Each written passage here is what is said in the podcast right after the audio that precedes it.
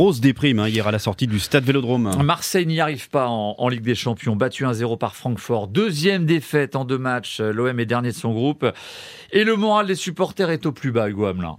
Ah oui, 62 000 supporters en dépression hier soir autour du stade Vélodrome. On a joué avec des chèvres.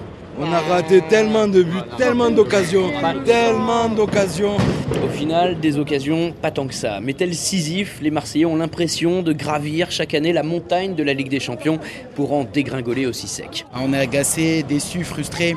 Il n'y a pas de mots, on est encore ridicule. Chaque année, on se bat pour aller en Ligue des Champions, pour, euh, pour être ridicule comme ça après. On met des centaines d'euros dans des maillots, dans des abonnements, dans tout finalement pour venir supporter cette équipe. Finalement, il n'y a, a, que le public qui, qui a le niveau Ligue des Champions. Il manquait, il manquait cette justesse technique nécessaire en Ligue des Champions qu'on n'a pas eu.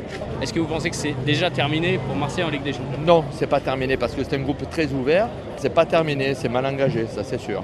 L'espoir dans les chaussettes, l'Olympique de Marseille devra réaliser un, double exploit face au Sporting Lisbonne pour croire encore à une qualification en huitième de finale dans cette prestigieuse, trop prestigieuse compétition. Merci beaucoup euh, Hugo Hamelin. Il y a eu des incidents en plus entre supporters. Trois policiers ont été blessés. Les feux d'artifice ont été tirés sur les Allemands qui ont répliqué. Et l'UEFA pourrait décider de fermer une tribune au prochain match à, à, domicile pour les Marseillais en Ligue des Champions. Ce soir à 21h, le PSG se déplace en Israël euh, au Maccabi Haïfa.